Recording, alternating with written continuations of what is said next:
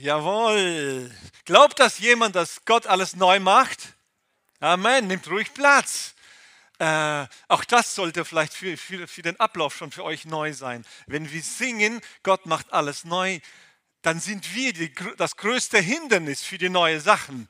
Weil um festgefahren zu sein, muss man gar nicht alt werden. Ich erlebe es bei den vielen, vielen Leuten, die viel jünger sind als ich, die haben Angst vor neuen Sachen.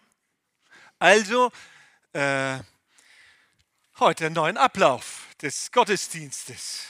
Jesus macht alles neu. Und ich habe jetzt, als wir gerade das gesungen haben, für mich nochmal neu so festgehalten. Tatsächlich, ich traue Gott viel, wirklich viel zu.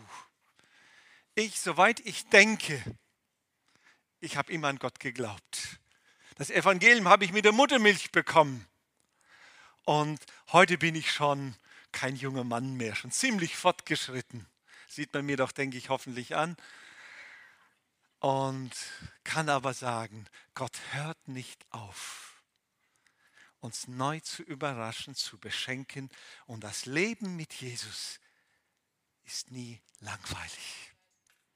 Hörst du es? Das Leben mit Jesus, wenn das Herz immer offen ist, ausgerichtet ist, so wie ich jetzt hier, auf Empfang ist, aber Richtung Himmel, dann wird es nie langweilig. Und äh, bring mal die Dinge hier hin. Genau. Und ähm, dass Gott viel neu macht, genau, stellt mal ruhig hier hin, genau, heute geht es ja ums Abendmahl. Und es ist sehr wichtig, dass wir ähm, auch da immer damit rechnen, dass Gott auf einmal Neues hineinkommt. Und dann meinen wir, Gott beauftragt uns jetzt, das Rad neu zu erfinden. Nein, Gott ist mit solchen Sachen nicht beschäftigt. Er ist schon lange erfunden. Er nimmt eins und legt das Neue dazu. Deswegen sollen wir nie vergessen, was vor uns war. Und ihr habt Freitag gefeiert, zwölf Jahre. Das ist so wichtig, dass man nicht meint, wir sind jetzt auf die Welt gekommen und mit uns beginnt alles. Vor uns war noch war schon so viel Großartiges da. Und es ist so wichtig, dass wir das wertschätzen, dass wir das einordnen, auch in unsere Biografie, auch in der Biografie der Gemeinde. Und ich habe kurz mit Elder, mit Victor noch ausgetauscht, ja, vor zwölf Jahren, vor neunzehn Jahren. Ich kenne das hier alles.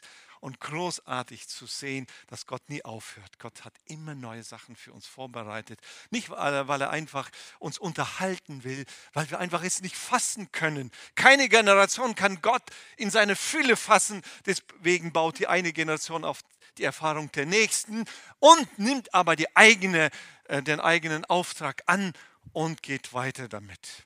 Und was habt ihr Freitag gefeiert? Zwölf Jahre Gemeinde Hoffnung. Und äh, das ist wie so, wie heißt es in der Bibel? Man hat einen Stein gebaut und hat gesagt, ein Denkmal, bis hierher hat der Herr geholfen, oder? Hat der Herr bis hierher geholfen?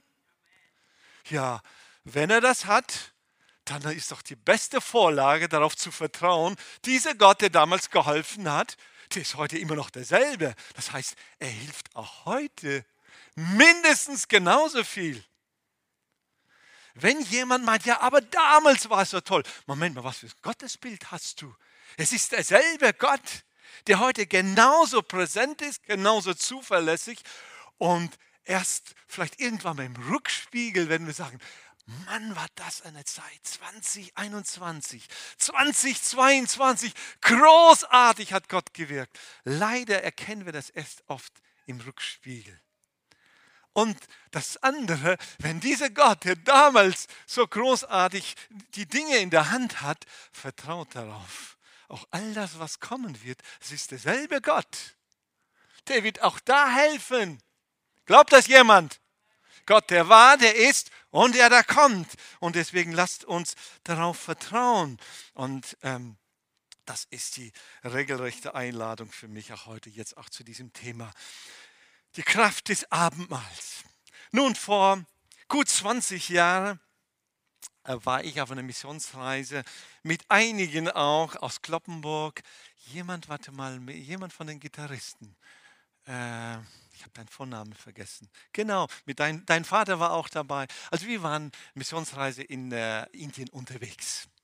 Und an, an einem Ort kamen wir zusammen und dann hieß es, wir feiern jetzt das Abendmahl, als vor über zwanzig Jahren hier. Ich konnte es nicht verstehen. Ich bin hier schon, äh, ich weiß nicht, wann bin ich, neunundachtzig bin ich hier schon von Cloppenburger Land ausgewandert Richtung Süden nach Bramsche. Und ähm, äh, genau, äh, jedenfalls, auf einmal habe ich festgestellt, einige meine, meine Kollegen sind irritiert und, und flüstern miteinander. Und dann höre ich, sag mal, sollen wir teilnehmen? Willst du teilnehmen? Ich gucke, selbstverständlich, wieso? Und dann habe ich kapiert, was sorgte für diese diffuse ähm, Atmosphäre. Wir saßen nicht wie hier in Reihen, wir saßen in der Runde. Es war einfach so eine vertraute Runde. Und auf einmal, da ist ein anderes Brot da und eine ganz andere Liturgie. Und man hat sich die grundsätzliche Frage gestellt, sag mal, äh, ist es überhaupt richtig? Dürfen wir? Was für eine Frage. Und da ist auf einmal noch so ein, ein, ein indischer Pastor, der ganz andere Ansätze hat. Und es war so großartig, in so eine ganz andere Umgebung das Abendmahl zu feiern. Und äh, schon damals habe ich gelernt, dass man nie festgefahren sein darf für das, was Gott tut. Sollen wir daran teilnehmen? Oh ja, natürlich, wenn man auf den Kern fokussiert ist. Und so bei diesem Gedanken denke ich nach und denke, okay, solange es die Kirche gibt, seit zweitausend Jahren, ist Abendmahl ein Streitthema. Wie schade. Das Abendmahl ist uns eigentlich gegeben worden, um es zu feiern, um die Kraft des Abendmahls zu erleben, nicht um uns darüber zu streiten, oder? Ist jemand bei mir? Zunächst ein Bibeltext aus Lukas zweiundzwanzig, Verse vierzehn bis zwanzig. Lukas zweiundzwanzig, ab Vers vierzehn. Als der Zeitpunkt gekommen war, setzte Jesus sich in diesem Raum hin und die von ihm beauftragten Abgesandten, die Apostel, mit ihm. Dann sagte er, Jesus, mit starkem Verlangen habe ich mich danach gesehnt, gemeinsam mit euch das Passafest zu feiern, bevor mein Leidensweg beginnt. Ich sage euch, ich werde dieses Mal nicht mehr essen, bis es in seine Erfüllung in Gottes neue Wirklichkeit findet.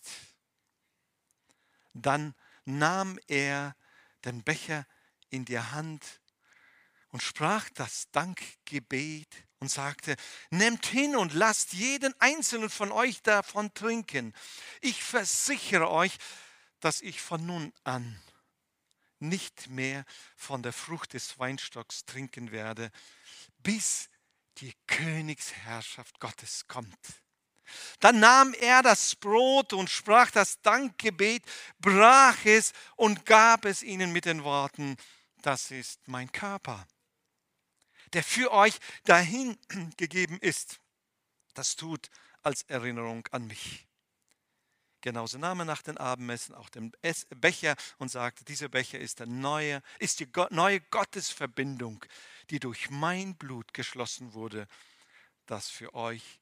Vergossen wird. Jesus selbst. Das ist, was wir beim Abendmahl feiern. Er sagte hier den Becher, äh, das Brot. Es geht nicht um, um Wein, Saft oder Brot. Es geht um den Körper, den Leib von Jesus. Darum geht es. Brot, bevor Brot Brot wird, das ist gemahlen worden, gebrochen worden, äh, geknetet worden durch Hitze. Also extreme ähm, Situation, Umgebung ausgesetzt worden und nicht zuletzt gebrochen. Sagt Jesus, das bin ich, das ist mein Körper, mein Leib für euch. Darum geht es beim Abendmahl. Und wenn du irgendwann mal die Frage, die stellst, ah, ah, welches Brot, welches ist das Richtige, bist schon auf dem falschen Weg. Jesus sagt, mein Leib, der gebrochen wird. Das ist die zentrale Frage. Und den Becher, den Kelch mit Wein, äh, genauer gesagt Frucht des Weinstockes. Und wie gewinnt man diesen Saft, diesen Wein? Unter Druck, wird aus der Traube herausgepresst. Herausgepresst. Und das, was dann unter Druck herauskam, so das Blut Jesu. Jesus, der selbst unter so einem Druck, unter der Presse der Sünde, der Schuld, da, unter diesem Druck wurde aus ihm das Blut herausgepresst. Und das ist das vergossene Blut von Jesus. Also gleich zu Beginn, es geht nicht um irgendein kirchliches, religiöses Ritual. Es geht um den gebrochenen Leib von Jesus, seine Mission und das herausgepresste Blut von Jesus, dem Messias, dem Erretter. Amen. Nun, zunächst erstmal, äh, ich stecke erstmal drei äh, theologische wichtige Gedanken erstmal ab aus diesem Bibeltext. Zunächst geht es darum, und das sollten wir festhalten, Jesus selbst setzte das Abendmahl ein. Das ist unheimlich wichtig. Jesus selbst hat es eingesetzt. Vers vierzehn hatten wir gelesen. Als der Zeitpunkt gekommen war, setzte Jesus sich in diesem Raum hin und die von ihm Beauftragten, Abgesandten, die Aposteln mit ihm. Er hat gesagt, so kommt, ich lade euch zu dem Mahl ein. Also es ist das Herrenmahl, wenn wir über das Abendmahl sprechen, das er selbst eingesetzt hat. Jedes Mal, wenn das Abendmahl gefeiert wird, hat es was mit dem Herrn zu tun, im Kern. Jesus Christus ist sozusagen der Gastgeber beim Abendmahl. Okay? Wir, wir, wir können uns manchmal da aufblähen und wer, wir und wie, wie heilig genug. Und ich meine, habt ihr schon mal gemerkt, hin und wieder habe ich so einen Heiligenschein, oder? Oder äh, nein, ne? Ich denke nicht. Jesus selbst ist da der Gastgeber. Wir sollen uns auch da niemals hochspielen.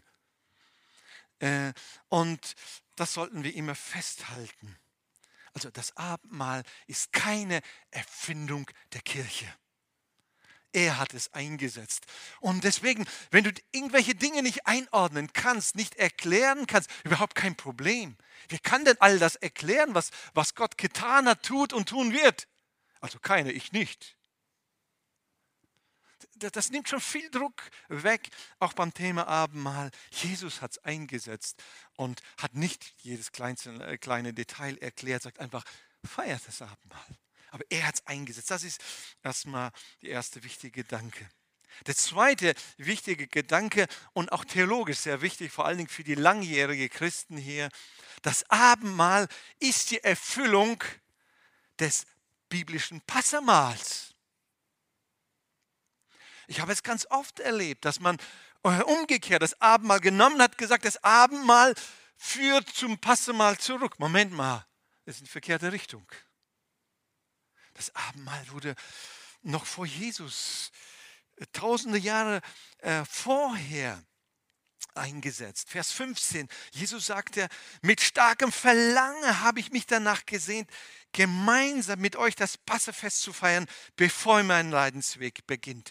Jesus hatte diese Sehnsucht und es war ein klar gestecktes Ziel, dahin das Passafest, Passamahl zu feiern. Im Passafest war der, der zentrale Gedanke, das Passamahl und das erste Mal eingesetzt in Ägypten, als das Volk in, in Gefangenschaft war, für die, die es nicht wissen. Da, bevor sie herausgeführt wurden aus der Gefangenschaft äh, in Ägypten, das Volk Israel, das Volk Gottes, wurde das äh, Passamahl äh, verordnet, platziert, circa eintausendfünfhundert Jahre vorher. Und jedes Mal, wenn dieses Passafest, das Passamahl gefeiert wurde, hatte dieses Passafest im Volk Israel eine Botschaft. Irgendwann, in Zukunft, kommt das echte Passalamm. Und tausend, circa eintausendfünfhundert Jahre lang, jedes Mal war die Botschaft vom Passafest, Passamahl, äh, lesen wir in Johannes eins, neunundzwanzig, seht her, da ist das Lamm Gottes, das die Sünde der Welt wegnimmt. Nicht umgekehrt. Das Volk Israel hat über tausende von Jahren das gefeiert. Es kommt das Lamm Gottes, das Gott selbst erwählt hat. Und dann kam der Moment und der Johannes der Täufer hat es erkannt, hat gesagt, und hier ist, als Jesus gesehen, das Lamm Gottes, das die Sünde der Welt wegträgt. Das war die Absicht Gottes hinter dem Passamahl, dem Passafest. Schlachtet das Passalamm immer wieder neu, jedes Jahr neu und verkündet diese Botschaft. Irgendwann mal kommt der Moment, da kommt das Passalamm Gottes und es wird sich erfüllen. Okay, also festhalten, nicht vom Abendmahl zurück zum Passamahl, sondern umgekehrt. Und der dritte Gedanke, das Abendmahl äh, findet seinen Höhepunkt im Himmel. Vers sechzehn haben wir gelesen. Ich sage euch, ich werde dieses Mal nicht mehr mit euch essen, bis es seine Erfüllung in Gottes neuen Wirklichkeit findet. Sagt jemand Amen dazu? Und diese Gottes neue Wirklichkeit, das kann ich dir garantieren, wird nicht auf dieser Erde stattfinden. Weder Kanada, noch Deutschland, noch Russland, noch Paraguay, Bolivien neulich hier kommt dazu oder sonst noch irgendwie. Gottes neue Wirklichkeit wird neuer Himmel und neue Erde sein. Amen. Das ist sehr wichtig. Also das Abendmahl bekommt seine vollkommene Erfüllung, Bestimmung im Himmel, in der neuen Gotteswirklichkeit. Ähnlich wie das Passamahl für das Volk Israel, so ist heute für die Kirche, für die neutestamentliche Kirche, das Abendmahl. Feiert es und damit verkündet ihr immer wieder, wir haben ein Ziel, auf das wir zugehen. Wir sind uns nicht selbst überlassen. Gott führt uns einen Weg, den er klar für uns abgesteckt hat. hat äh, er abgesteckt hat. Okay, soweit. Erstmal Weichenstellung, also äh, nochmal ganz kurz zusammen. Jesus hat selbst das Abendmahl eingesetzt. Das Abendmahl ist die Erfüllung des Passamahls und das Abendmahl findet seinen Höhepunkt im Himmel. So, und jetzt beschäftigen uns mit dem Thema die Kraft des Abendmahls. Das war jetzt mal so der Kontext, das, das biblische Verständnis dazu, die Kraft des Abendmahls. Wenn schon Jesus, wenn schon Gott in seinem Wort so eine Bedeutung, so viel Aufmerksamkeit und über Jahrtausende immer wieder dahin führt, da muss doch mehr dahinter sein als ein bloßes Ritual. Einmal im Monat, hat Daniel gesagt. Ja, da muss doch mehr dahinter stecken. Gott will doch mehr. Das Erste, was äh, ich glaube, wovon ich überzeugt bin, ist die Kraft des Abendmahls für die Versöhnung. Das ist die, die Versöhnung. Nun, ich weiß nicht, hat jemand einen katholischen Hintergrund? Gibt es jemanden, ich weiß, bei den Russlanddeutschen nicht, nicht besonders verbreitet. Also, die, äh, ja, so, okay, hatte ich fast erwartet. Ähm, Kathol in, äh, katholische, äh, in der Kirchensprache ist ja Abendmahl Eucharistie. Das kommt ja äh, auch im, aus dem Griechischen. Äh, Eucharistie, Eukut, Charis ist Gnade. Also eigentlich Abendmahl, das ist die, die gute Gnade, verkündigen wir damit. Die Danksagung ist noch die andere Auslegung von Eucharistie. Wenn man zum Abendmahl kommt, die erste, der erste Gedanke ist eigentlich die Einladung zur Danksagung.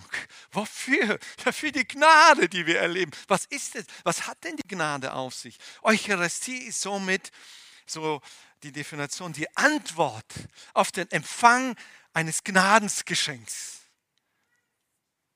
Das mit dem Bewusstsein, dass es nicht, dass man es nicht verdient hat, sondern einfach angenommen hat. Also, wenn wir zum Abendmahl kommen, zur Eucharistie, sollen wir uns das bewusst machen, äh, werden und neu machen, auch einander. Ich habe es nicht verdient, aber ich habe einfach die Gnade geschenkt bekommen. Wie hat noch Jesus gesagt am Kreuz? Vater, vergib ihnen, denn sie wissen nicht, was sie tun. Wie viel in deiner und meiner Biografie gibt es diese Momente. Wir haben Dinge getan und, und meinten und dachten, aber Jesus hat da schon für, für dich und für mich gebetet. Vater, vergib ihnen, sie wissen nicht, was sie tun. Also unverdiente Gnade, die uns einfach geschenkt worden ist. Und äh, was ist denn da? Die Vergebung, die ist unverdient. Das ist doch Gnade. Nun, äh, um Versöhnung zu erleben, ist ja mal die, die, die Schuld da, die lässt einem nicht versöhnt werden. Weder mit Gott noch mit Menschen. Also, ohne Vergebung sind wir alle ausgeliefert. Jeder von uns. Niemand ist brav genug. Niemand ist äh, leistungsfähig genug. Niemand ist äh, intelligent genug. Denn die, unsere Schuld wird nicht einfach wegdiskutiert, wegerklärt. Wenn sie da ist, ist sie da. Wer nimmt sie uns weg? Wir bemühen uns, wir strecken uns an. Und trotzdem schaffen wir uns nicht, immer das Richtige zur richtigen Zeit zu tun. Oder? Bin ich am richtigen Ort? Unter den richtigen Leuten? Oh ja, das haben die Apostel nach ausgerufen. Herr, unerklärbar. So verstehe ich schon, was Gott will, was richtig ist. Ich verstehe, dass ich ausgeliefert bin und dann treffe ich gute Entscheidungen und dann diese Diskrepanz. Wer kann das erklären? Das, was ich nicht tun will, werde ich immer wieder tun. Tu es immer wieder, da gibt es Zwänge, da gibt es Verhaltensmuster. Und das, was ich immer wieder neu entscheide, genau das mache ich ab jetzt an. Immer wieder neu und... Und es klappt nicht. Was für ein Widerspruch. Wer wird mich erlösen, hat mal einer der Apostel ausgerufen, namens Paulus. Und hier will ich einfach sagen, lasst uns nicht weglaufen, sondern zu Jesus hinlaufen.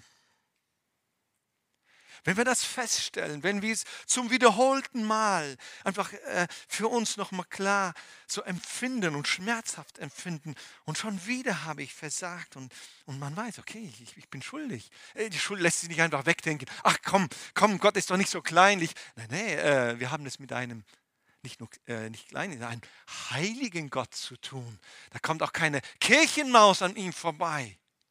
Seine Heiligkeit, sie, sie, sie durchdringt alles. Wo können wir dahin? Aber einfach genau dahin laufen, zu Jesus Christus kommen und unser Versagen bekennen. Nun, um, um Versöhnung zu erleben, wäre da nicht unser Gewissen, ne? Das sich da meldet. Und, ach, der Kampf gegen das Gewissen. Eigentlich müssen wir nicht gegen unser Gewissen kämpfen. Unser Gewissen, um versöhnt zu sein, es ist, muss unser Gewissen versöhnt werden, gereinigt werden. Wenn unser Gewissen sich nicht mehr meldet, oh, dann ist es schlimm.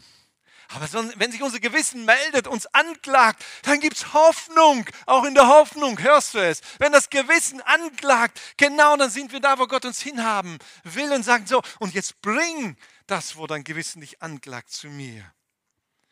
Aber die Anklage unseres Gewissens, oh ja, das kann uns alles nehmen. Ist eigentlich äußerlich alles da.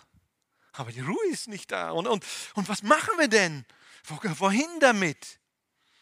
Und äh, mir ist vor, ich, ich glaube vor fünfundzwanzig, zwanzig, fünfundzwanzig Jahren dürfte es bestimmt her sein, in diesem, in diesem Kampf, in diesem Ringen, äh, im Gewissen, nach der Versöhnung, ich irgendwann mal eine Offenbarung für mich persönlich bekommen habe. Einfach eine biblische Offenbarung. Das aus der Bibel heraus, das Bibelwort, das uralte Wort.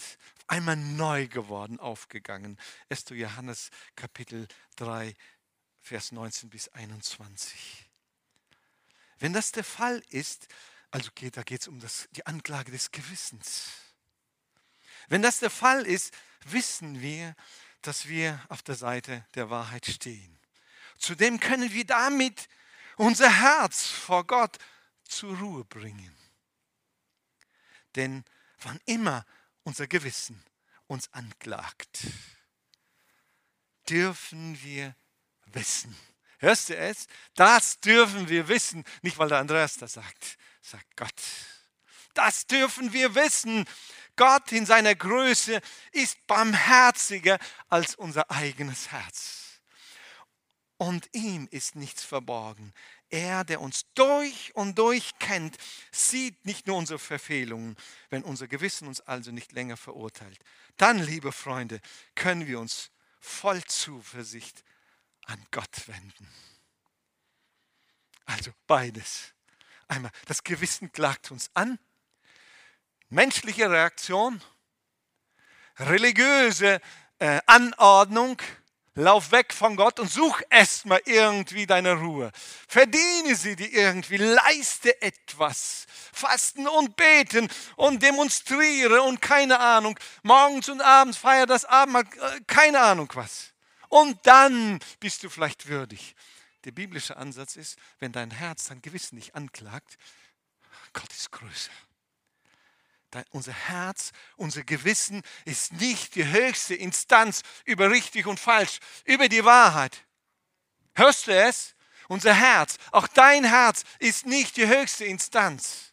Unser Herz ist so manipulierbar, beeinflussbar. Unser Herz muss sich vor Gott demütigen und einfach hinkommen und sagen, hier bin ich, in dein Licht. Und David unser Herz, unser Gewissen zum Schweigen gebracht. Nicht einfach, ach komm, ist nicht so schlimm, sondern das habe ich für dich weggetragen. Mein Körper, mein vergossenes Blut, da habe ich dein Gewissen, dein Herz, die Schuld, die Anklage auf mich genommen und spreche dir jetzt zu. Frieden, Versöhnung. Lasst uns, und hier sage ich etwas, hörst du, ich glaube für einen anderen vielleicht auch provokant. Lasst uns das Abendmahl nicht meiden, wenn uns, uns unser Gewissen anklagt. Sondern die biblische Einladung ist, komm, ein Grund mehr, um zu kommen. Hörst du es? Das ist die Absicht des Teufels. Das Gewissen klagt uns an. Du bist nicht würdig. Du darfst nicht, du bist nicht würdig, bleib alleine. Und mit dir alleine kommt er besser klar, kommt er besser zurecht.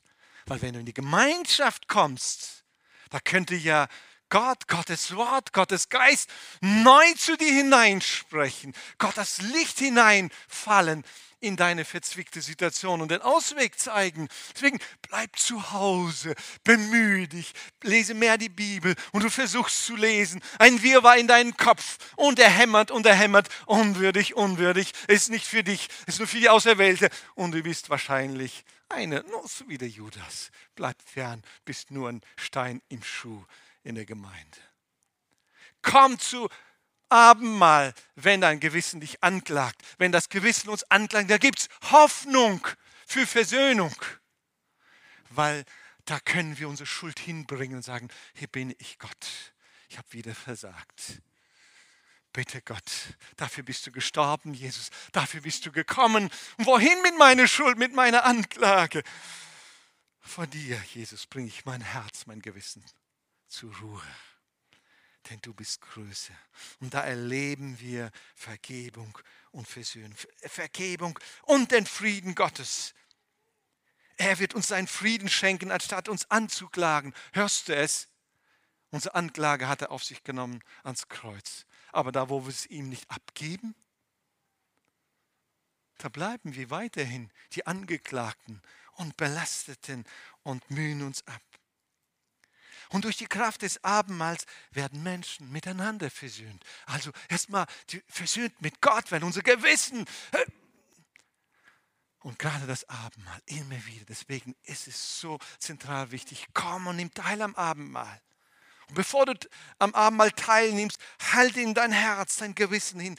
Jesus, ich brauche wieder die Kraft deines Blutes, das mich reinwäscht. Und durch die Kraft des Abendmahls werden wir auch miteinander versöhnt. Da ist einmal äh, die Anklage, wenn wir mit der Wahrheit konfrontiert werden, aber auch dann miteinander, im Miteinander. Und dann, ah, und ah, da ist die wieder da, und ist der wieder da. Oh, und, oh, und dann fallen so viele Dinge ein. Und da, da staunt man, welche, äh, unser Gedächtnis, welche äh, Kapazität es auf einmal hat. Und, und irgendwie für das Negative, für das Böse scheint Alzheimer nicht zu greifen. Oder? Das wird immer wieder hochgeholt. Aber für all das Gute, für die Verheißung, Zusagen Gottes, das, da, da ist unser ja, äh, Langzeitgedächtnis irgendwie so anfällig, da, da Dinge ähm, zu verlieren. Aber unsere Menschen, nächsten Menschen, die können uns aber auch richtig zusetzen. Das sage ich dir. Dann hast du die Sachen in Ordnung gebracht, hast du dich ausgesöhnt mit Gott, sagst, danke Jesus und ich bin geheiligt durch das Blut Jesu. Danke, dass du für mich ans Kreuz. Und man, man schwebt schon irgendwie und dann, und dann hat wieder jemand äh, was gesagt, äh, nur ein Blick und ach, so viele Missverständnisse sind da und, und das zieht einen wieder runter und sagt, musste Dorian es, musste es hier wieder, gerade an diesem Moment, wo ich es nicht gebraucht habe, wieder aus. Das ist keine Hoffnung für ihn. Also den muss ich einfach nur meiden oder sonst noch irgendwie. Und so viele Missverständnisse, Verletzungen, und sogar Gewalt, sogar Gewalt, unterschiedliche Ebenen, die wir erleben. Im Miteinander. Und dabei fällt mir auf, dass wir so anfällig werden für Hass und Rache. Äh, nein, nein, ich habe mich nicht versprochen. Ich spreche das hier unter, in der Kirche, im Gottesdienst, im Sonntaggottesdienst. Hass und Rache. Jetzt erzähl mir nicht, dass, dass du nie dafür solche Gedanken bekommst. Herr, wie lange duldest du noch? Und wie lange soll die Sünde noch geduldet werden? Äh, was ist die Antriebskraft dahinter? Manchmal wie so ein Turbe und wir malen es noch ein. So, ich, nein, ich, es ist der heilige Zorn. Ja, ja, der heilige Zorn darf auch mal Platz haben. Aber die Bibel sagt, klar, achtet, also zornig zu werden, äh, das ist nicht das Problem. Aber der Menschenzorn ohne Sünden, das ist das Problem. Zornig zu sein, ohne zu sündigen. Also ich würde mich da auf meinen Zorn nicht verlassen. Äh, aber da ist dann so eine Abwärtsspirale, wo Freundschaften äh, vergiftet werden, Beziehungen, Familien vergiftet werden. Und es braucht einen Vermittler. Und was sowas, auch zwischen Mensch und Mensch, ist Jesus Christus der beste Vermittler, der versöhnt Mensch und Mensch. Jesus Christus, der gekommen ist, um Menschen zusammenzuführen. Er vermittelt und führt Menschen zusammen. Das ist ganz interessant, oft auch in der, in der Seelsorge, also da bin ich schon ein paar Tage unterwegs und, und ja, und dann wollen die Leute alles vergessen, so okay, es war Geschichte. Ja, und dann irgendwann mal so, okay, aber weißt du, äh, wir müssen dann nochmal noch mal mit diesen Menschen sprechen mal, ne? So, du hast, hast dich jetzt die Versö- mit Gott versöhnt, super. Und jetzt, jetzt dürfen wir, dürfen wir den nächsten Schritt gehen. Kommen wir, wir rufen da mal an, komm, wir machen da mal einen Termin. Und äh, auch face to face mal auszusprechen. Das ist so, so wichtig. Das Christsein, das versöhnte Christsein, es wird nicht in eine Blase gelebt, nicht in einem Gewächshaus, sondern in, im echten Leben. Da, wo die Beziehungen gelebt werden, draußen. Äh, und der eigentliche Gottesdienst ist nicht innerhalb dieser Mauern. Der eigentliche Gottesdienst ist, wenn dieser Gottesdienst zu Ende ist und wir nach, nach draußen gehen. Das ist der wahre Gottesdienst. Wenn wir mit Jesus, mit seiner Wahrheit hineingehen, wo wir die Beziehungen leben, wo wir Menschen begegnen und wo das stattfindet. Und ich sage es dir im Namen Jesu, der für uns gestorben ist, der sein Blut für uns vergossen hat. Versöhnung zwischen Mensch und Mensch ist möglich. Das ist die Kraft des Abendmahls, Menschen mit Gott zu versöhnen, aber auch miteinander. Und wenn du vielleicht heute da bist, sitzt und, und denkst, aber in meinem Fall unmöglich, es ist nicht die Wahrheit Gottes. Die Wahrheit Gottes ist möglich. Deswegen wird das Abendmahl gefeiert, weil darin liegt die Kraft, die Versöhnungskraft. Amen. Zweitens, die Kraft des Abendmahls, ja, ist die Kraft der Heilung. Heilung, die Heilung. Nun, ähm, wenn man heute über Heilung spricht, äh, ganz oft wird erstmal, ja, was meinst du, Krebs, äh, Corona oder sonst irgendwie. Und genau da möchte ich äh, erstmal ähm, etwas anderes hervorheben. Ich glaube, viel wichtiger als körperliche Heilung ist seelische Heilung. Es ist nicht so sichtbar. Auf die Schnelle. Schon was gehört von psychosomatischen Erkrankungen. Psyche ist nicht anders als Seele und Soma ist, ist Körper. So, und wie Körper und Seele, das Zusammenspiel und die Tragweite von seelischen Krankheiten ist jedenfalls größer, als wir denken, als wir meinen. zweihundertdreizehn, in Deutschland das offizielle Statistikamt in Wiesbaden, sagt, zweitausenddreizehn, im Jahr zweitausenddreizehn waren dreiunddreißig Komma drei Prozent der Bevölkerung in Deutschland mindestens einmal im Jahr eine klinisch bedeutsame psychische Störung wurde festgestellt. dreiunddreißig Prozent, ein Drittel. Und ich glaube, wenn wir über Heilung nachdenken, eine Bibel lesen, lasst uns mal das zuerst sehen.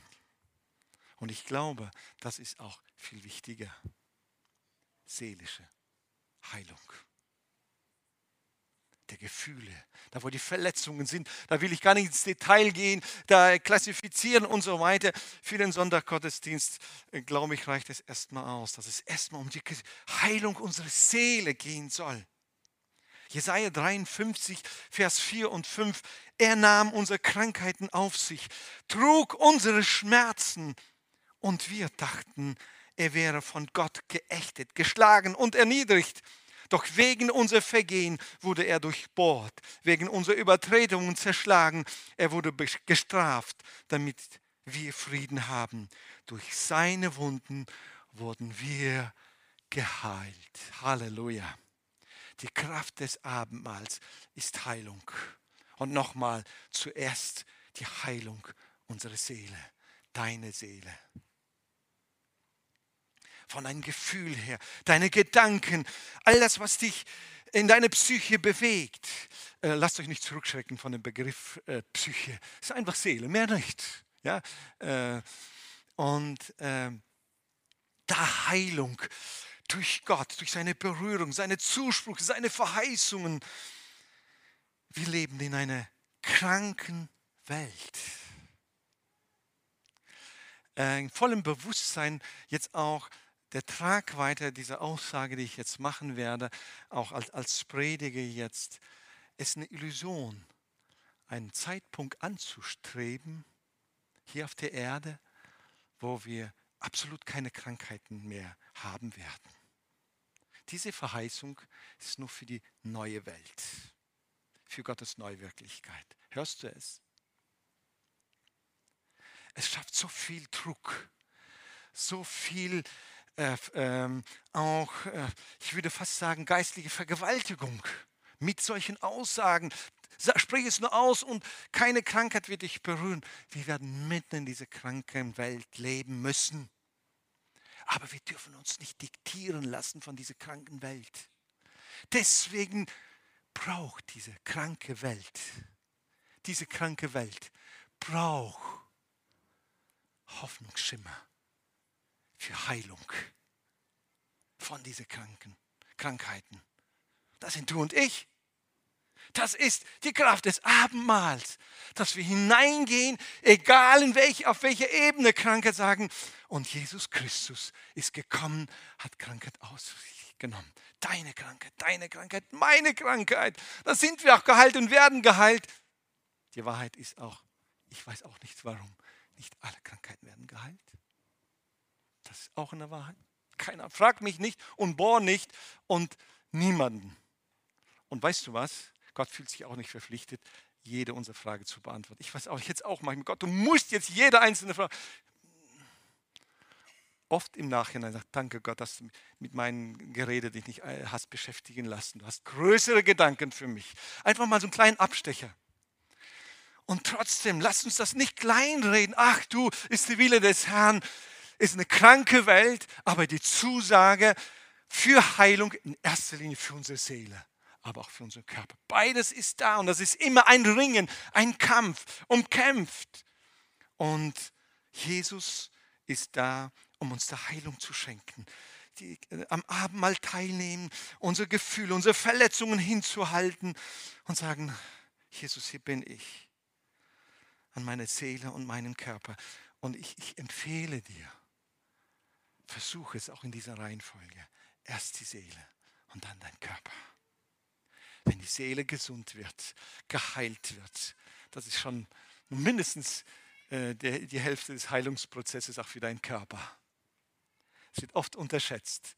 Aber äh, Körper ist auch Körper, ist Fleisch und Blut und da ist, äh, was, was soll man sagen, Chemie, ja, die chemischen Elemente, alle Elemente der Erde in, in uns drin, da hineingeformt in Verhältnis und Erde wird wieder zu Erde werden. Äh, und deswegen, wenn wir am Abendmahl teilnehmen, nicht in erster Linie äh, wie, äh, wie ein äh, Arztbesuch, sondern aber trotzdem auch Heilungskraft erst für meine Seele und das auch für unseren Körper. Und hier ein Hinweis, Hinweis, Hinweis für alle Seelsorger oder auch ähm, Seelsorgesuchende oder Ratsuchende, äh, ist eigentlich so der äh, bessere Begriff, unterschätzt die Heilungskraft Gottes für Seele und Leib nicht. Es ist ein großer Schritt nach vorne, Dinge zu erkennen, Verhaltensmuster, Zwänge, Abhängigkeiten und so weiter. Aber unterschätzt die Heilungskraft nicht. Man kann sich schwindelig diskutieren und alles erklären und es bringt immer noch nicht äh, die Veränderung. Aber wenn die Heilungskraft Gottes kommt, unterschätzt es nicht. Ich praktiziere es als Seelsorger ganz oft und dann versucht man, um die Dinge einzuordnen und den Rückblick und dann analysiert man und irgendwann sagt so, stopp, hier machen wir jetzt Cut, jetzt gibt es nur eins, du und Jesus. Die Sachen mit Jesus müssen jetzt in Ordnung gebracht werden, äh, sonst können wir die nächsten Jahre uns einfach äh, Termine machen und, und, und äh, dann bin ich kein Seelsorger mehr, bin ich kein Pastor, mit mir hin und Therapeut. Und wir sollen nicht die Leute therapieren, sondern sie sollen Heilung erleben. Und all das zusammen, all unsere Intelligenz, das Wissen, Erkenntnisse, aber vor allen Dingen die Heilungskraft Gottes, die muss immer ein fester Bestandteil sein von biblischer Seelsorge. Amen? Die Heilungskraft, diese Punkte, weil das können wir nicht produzieren, nicht wegdiskutieren und auch nicht den anderen zu überzeugen. Die Heilungskraft oder die Kraft des Abendmahls äh, habe ich jetzt ein bisschen gerade für unsere Zeit äh, äh, formuliert, ist die Kraft für die Zukunft. Für unsere Zukunft. Nun, wir machen uns viele Gedanken über Zukunft. Und das gefeierte Abendmahl hat ganz klar ein Ziel. Das zeigt auch das Ziel für alle Gläubige auf. Es geht vorwärts, nämlich Jesus kommt wieder. Einmal mal... Ähm, Wer hatte schon mal Zukunftsängste gehabt? Wie soll es weitergehen? Was kommt morgen, spätestens übermorgen, nächstes Jahr? Kennt jemand die Zukunftsängste? Ja, und wenn man Kinder hat, Kindergarten und Schule, was soll aus ihnen werden? Weißt du was? Wenn du beim, zum Abendmahl kommst, teilnimmst, das ist eine Kraft für die Zukunft. Ich sag, Moment mal. Moment mal, das geht doch nicht nur um die Vergangenheit, sondern das Abendmahl ist ganz klar, bis er wiederkommt. erster Korinther elf, sechsundzwanzig. Denn jedes Mal, wenn ihr dieses Brot esst und aus diesem Kelch trinkt, verkündet ihr den Tod des Herrn. Wie lange? Bis er wiederkommt. Was kommt auf uns zu? Ja, die Wiederkunft des Herrn. Und da ist die, das Abendmahl so zentral, um unsere Zukunftsängste da auch zu binden. Sagen, schau auf Jesus. Es gibt, äh, da meine ich jetzt nicht, ach du, vielleicht, äh, Jesus wird schon alles machen, äh, leg dich einfach hin und sag, Jesus, ah, du wirst schon alles schenken, es wird vom Himmel fallen und so weiter. Ähm, Ja nun, ich bin hier in einigen Kanälen, ja, neulich einen Kanal hatte ich die Tage mal geguckt, Bolivien. Einmal, also ich habe Verwandte, die in Bolivien jetzt gerade sind, aktuell, und so ein schönes, schönes Video. Eine Hängematte, Terrasse, die Kinder liegen und schaukeln einfach hin und her. Schön. Und wie lange geht das gut? Wie lange geht das gut in der Hängematte? Ja, schön. Woche, zwei, ja. Keine Ahnung. Und dann? Irgendwann mal wirst du sagen, Cocktail bitte. Und da ist niemand da. ich, ich äh, ist einfach Scherz. Also ich genieße auch Dinge, glaubt mir. Ja? So, aber so funktioniert das Leben nicht. Aber dass uns die Angst vor der Zukunft, sie hat lähmende Ein- Auswirkungen. Sie hat wirklich, wie, wie Gelähmte, wie, wie, wie, wie, wie sehen es. Äh, manche erklären ja so, so ein, ähm, ein Kaninchen und die Schlange. Wenn das Kaninchen anvisiert wird von der Schlange, so ist man wie gelähmt und, und, und kann nicht weg aus dem Rachen der Schlange. Also nur noch und zack. Und manchmal sind wir Menschen so. Wir sehen die Zukunft und stehen wie gelähmt da. Und wir brauchen Heilung unserer Gedanken, gerade was Zukunft betrifft. Das Abendmahl ist eine Botschaft für die Zukunft. Er, der damals gekommen ist, er ist der, der wiederkommt. Das ist der Garant dafür. Deswegen feiert das Abendmahl, um nicht Angst vor der Zukunft zu haben. All eure Zukunftssorgen dürfen wir vor Jesus niederwerfen. Ich gebe dir einen Rat. Merk dir das. Jedes Mal, wenn du zum Abendmahl kommst, wirf all deine Zukunftsängste vor Jesus nieder. Sag, Jesus, du bist der, der du für mich sorgst. Ich werfe sie nieder. Die, die wollen gar nicht weg. Ich muss sie werfen. Ich muss von denen weglaufen. Die, die kleben regelrecht. Ja, aber. Ja, aber. Und auch das Aber, Jesus, lege ich vor dir hin und sage, eine herrliche Zukunft für die Erlösten, für die Versöhnten mit Jesus, für die, die äh, äh, ihm vertrauen, die zu ihm gehören. Äh, Die Zusage Gottes ist, Jesus Christus ist nicht nur gestorben für die Sünden der Menschen, sondern er kommt wieder. Am Kreuz, da wo er gestorben worden ist, war das der größte Sieg für alle Zeiten und für die Ewigkeit. Amen. Das war der Sieg. Und das sollen wir im Blick auf die Ewigkeit immer auch haben. Die Perspektive der Ewigkeit niemals verlieren. Es geht weit über das sichtbare Leben hinaus. Der vierte Punkt, die Kraft des Abendmahls für den Dienst. Ist etwas ungewöhnlich, ich hatte es so auch noch nie äh, äh, irgendwo auch gelesen, aber in der Vorbereitung wurde es mir so klar, so wichtig für die, die in der Gemeinde dienen, die unterwegs sind. Und der Fluch unserer Zeit ist ja nicht eine neue Erscheinung, aber die Intensität ist es, die Erschöpfung, Burnout und so weiter. Vor, vor dreißig, vierzig Jahren musste man Burnout buchstabieren. Okay, was ist das? Und wie macht sich das bemerkbar? Wie sehen die Leute aus, die sowas haben?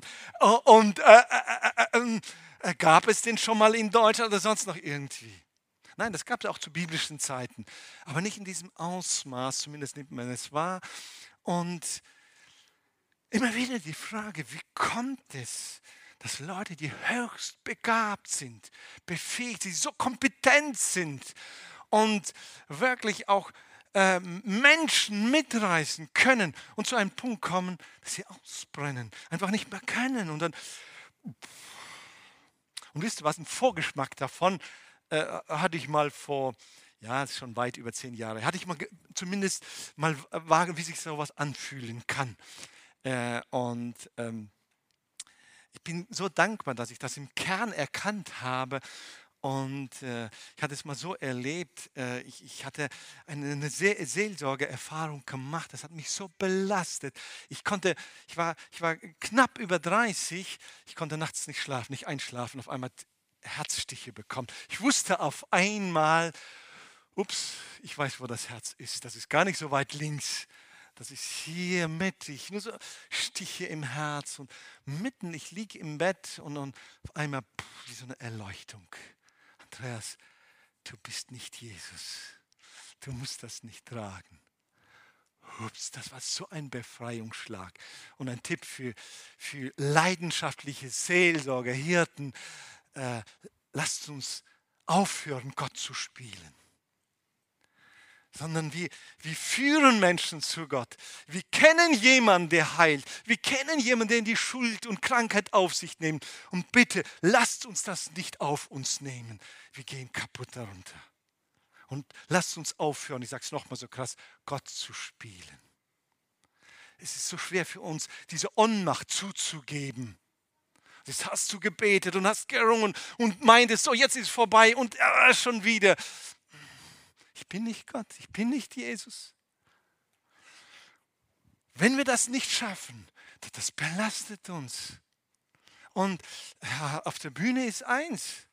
Und so manchmal nach einer äh, wirklich brennende, inspirierende Predigt am Sonntag und am Sonntagnachmittag, wie so eine ausgepresste Zitrone, äh, sitze ich da und, und, und, und, und, äh, und wenn meine Frau nicht aufgepasst hatte, hat sie gleich ihr Feedback gegeben und sie darf wirklich ein, ein, ein, ein, ein Feedback geben, das die wenigsten dürfen. Und manchmal sagt er, äh, Luba, kann ich jetzt nicht gebrauchen, lass uns morgen darüber reden. Und das, der, der Springpunkt ist ganz oft genau darin. Für wen setzen wir uns ein? Sag mal, wen dienen wir?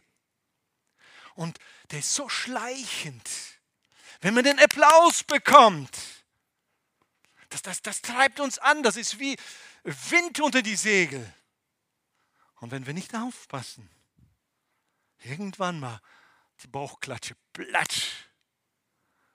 Ups, wo bleibt der Applaus? Und für wen ist das? Und wer braucht das? Und warum ich? Und warum immer nur ich? Sollen mal die anderen? Die Routine schleicht sich ein. Der Reiz nimmt ab. Druck und Frust bauen sich aus. Kolosser drei, Vers dreiundzwanzig, vierundzwanzig. Tut eure Arbeit mit Eifer und Freude, als würdet ihr Gott dienen und nicht Menschen. Und dann ein Teil aus dem äh, vierundzwanzig. Dient dem Herrn Jesus Christus. Wenn wir das aus dem Fokus verlieren, dann, dann, dann wird es uns schwindelig. Egal, auf welche Ebene wir dienen, das sollte uns immer klar sein. Ich diene wem? Dem Herrn Jesus. Die Kraft des Abendmahls für alle, die dienen. Um gesund im Dienst zu bleiben, ich diene dem Herrn Jesus. Ja, aber guck mal, äh, letztes Mal haben sie mir einen Applaus gegeben, diesmal nicht. Ich diene dem Herrn Jesus. Das ist die beste Prophylaxe. Das ist eine Garantie für geistliche Gesundheit. Das ist die beste Prophylaxe gegen Burnout. Lass uns nicht hochspielen und nicht irgendwie äh, auch von den Menschen irgendwie hochtragen. Es gibt da ein Sprichwort, je höher, desto tiefer der Fall. Ja, ja, ja, ja, ja. Das ist wahr, das ist aus dem Leben. Deswegen so wichtig, dass unser Dienst ganz klar, egal wie klein oder groß, wie kraftvoll oder unscheinbar er ist, wenn wir das Abendmahl feiern, dann soll unser Fokus neu ausgerichtet werden. Niemand sagt mir Dankeschön, niemand merkt meinen Dienst. Und das ist etwas, zum Beispiel der technische Bereich. Äh, der der, der Beamer-Bruder oder der Tontechniker-Bruder, keiner, ja? So, wenn alles gut läuft, pff, da fragt keiner, wie er heißt, wer ist dafür zuständig. Aber wenn sie einen kleinen Fehler machen, einen passiert oder irgendeine Panne und dann hunderte Köpfe, Augen zurück. Na, schläft der da oder sonst irgendwie? Und, und der ist, ach so, schon, und, und versucht. Stimmt das? Ein Stück weit zu. Ja, ich, ich kenne das. Das ist ein undankbarer Dienst oft. Deswegen an die Leitung. Wertschätzt. Versucht, äh, Platt, schafft Plattformen, wo man das wertschätzen kann. Und jeden Einzelnen, wenn es mal gut war, keine Störung, denkt daran, geh hin, sag mal, hast du gut gemacht, Gott segne dich. Gott segnet einander. Weil du denkst auch, wofür das Ganze? Dann muss ich mich sowas noch anhören? Ja, diene dem Herrn Jesus. Der Fokus. Egal wie. Und, und, und gerade jetzt mit der drei G Regelung, ich habe mir sagen lassen, ich habe hier in verschiedenen Kirchen, auch in Kloppenburg, Geschwister, Verwandte und erzählen dann, dann, dann, dann, dann ja, und, und haben gesagt, besonders ältere Leute sind so unzufrieden. Ja, und haben wir gesagt, und dann hatte ich mal mit meiner Mutter gesprochen und habe gesagt, Mama, pass auf, wenn du da hingehst und dich testen lässt, segne diese jungen Leute. Danke ihnen, dass sie sich freiwillig zur Verfügung stellen. Danke ihnen, sagt, Kinder, wie gut, dass ihr das macht. Ich muss nicht irgendwo hin. ja, aber das ist so ungenügend. Ja, Mama, die machen es nicht, weil sie lustig sind. Die, die springen da hinein und opfern sich auf. Und wie macht das? So wichtig, dass wir wissen, egal was wir tun, in Wort und Tat, wir dienen dem Herrn Jesus. Und das Abendmahl soll uns immer den Fokus, den Fokus für alle, die dienen, neu justieren. Weil Gott alles für uns gegeben hat, wollen wir auch für ihn alles geben. Jesus Christus, das hatten wir letzten Sonntag bei uns in dem Gottesdienst gehört, in der Predigt. Jesus Christus kann auf Bewunderer verzichten, auf Nachfolger nicht. Deswegen lasst uns Nachfolger von Jesus sein. Komme, was wolle. Egal, wie es gerade ist, wie erfolgreich wir unseren Dienst definieren. Ich sage nichts gegen gesunde Reflexion, Feedback mit anderen und so weiter. Alles hat seine Richtigkeit und auch seinen Platz. Aber sehr wichtig, ich diene dem Herrn Jesus. Ich bitte die Band schon, hier wieder sich zu platzieren. So wichtig. Die Kraft des Abendmahls, wir fassen es nochmal zusammen, bevor wir jetzt ins Gebet gehen. Die Versöhnung. Die Versöhnung mit Gott. Du darfst, du sollst versöhnt sein. Deswegen das Abendmahl, wenn du heute hingekommen bist und irgendetwas in deinem Gewissen, das ist der beste Zeitpunkt, laufe nicht weg, wenn du irgendwo hinläufst. Ich äh, habe mir das angewohnt, das ist eine meiner Prinzipien geworden. Wenn ich fliehe, dann fliehe ich nach vorne. Flucht? Okay, dann die Flucht nach vorne. Nicht irgendwo sich zu verstecken. Und in diesem Fall Flucht zu Jesus, zum Kreuz, dahin. Und hör nicht auf die Lüge. Ja, aber wenn ich zum Abendmahl komme, da ist der Bruder, ist die Schwester und der hatte es schon seit Jahren vergessen, mich um Entschuldigung zu bitten. Moment mal, Flucht nach vorne, zu Jesus. Du sollst versöhnt sein. Er hat alles gegeben. Die Kraft des Abendmahls ist versöhnt mit Gott, miteinander. Das ist Heilung für deine Seele und für deinen Körper. Heilung immer wieder neu zu erfahren, zu erleben, besonders für deine Seele, für deine Gefühle, deine Gedanken. Sagen, dein Kreuz, dein Blut, reinige mich, Jesus. Zukunftsängste, sind wir doch beim Thema. Zukunftsängste. Peace. Gottes neue Wirklichkeit. Bis dahin sollen wir das Abendmahl feiern. Sag mal, wovor hast du Angst? Vor wem hast du Angst? Jesus, der sich hingegeben hat. Gott, der Vater im Himmel, der seinen Sohn für dich und für mich hingegeben hat. Wird er nicht alles geben, was wir nötig haben werden? Unsere Zukunft ist so safe durch Jesus, den Gekreuzigten, den Gebluteten. Die ist safe. Und der Dienst, den du tust, lass dich neu ermutigen. Deswegen ist es gut, regelmäßig das Abendmahl zu feiern, damit du weißt, damit ich weiß, wem diene ich eigentlich? Ich diene nicht dem Leitungsteam, nicht dem Vorstand, nicht sonstigen ähm, Institutionen und Organen. Ich diene in erster Linie meinem Herrn Jesus Christus. Und wie ich ihm diene, sehe ich im Abendmahl. Er hat alles gegeben, bis zum letzten Tropfen.